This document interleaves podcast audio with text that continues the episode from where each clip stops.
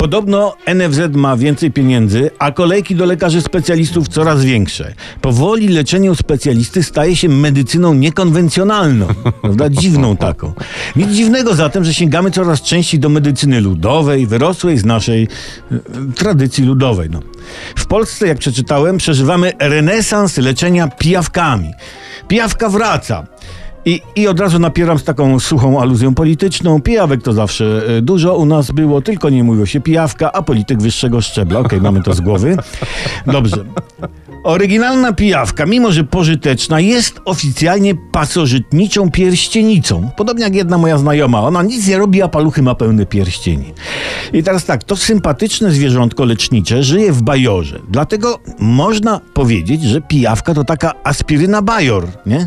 I pijawka dzięki swoim trzem twardym, to dla was zdobyłem te informacje, półksiężycowatym szczęką z łatwością przebija skórę i wysysa 15 ml krwi po czym odpada. Oj, nie jest ta pijawka pijaczką, skoro po 15 ml odpada. Skoro o tym mowa, to oprócz pijawek do łask wraca też leczenie bańkami. I, i, ja osobiście bardzo lubię, jak mi ktoś postawi bańkę czy dwie.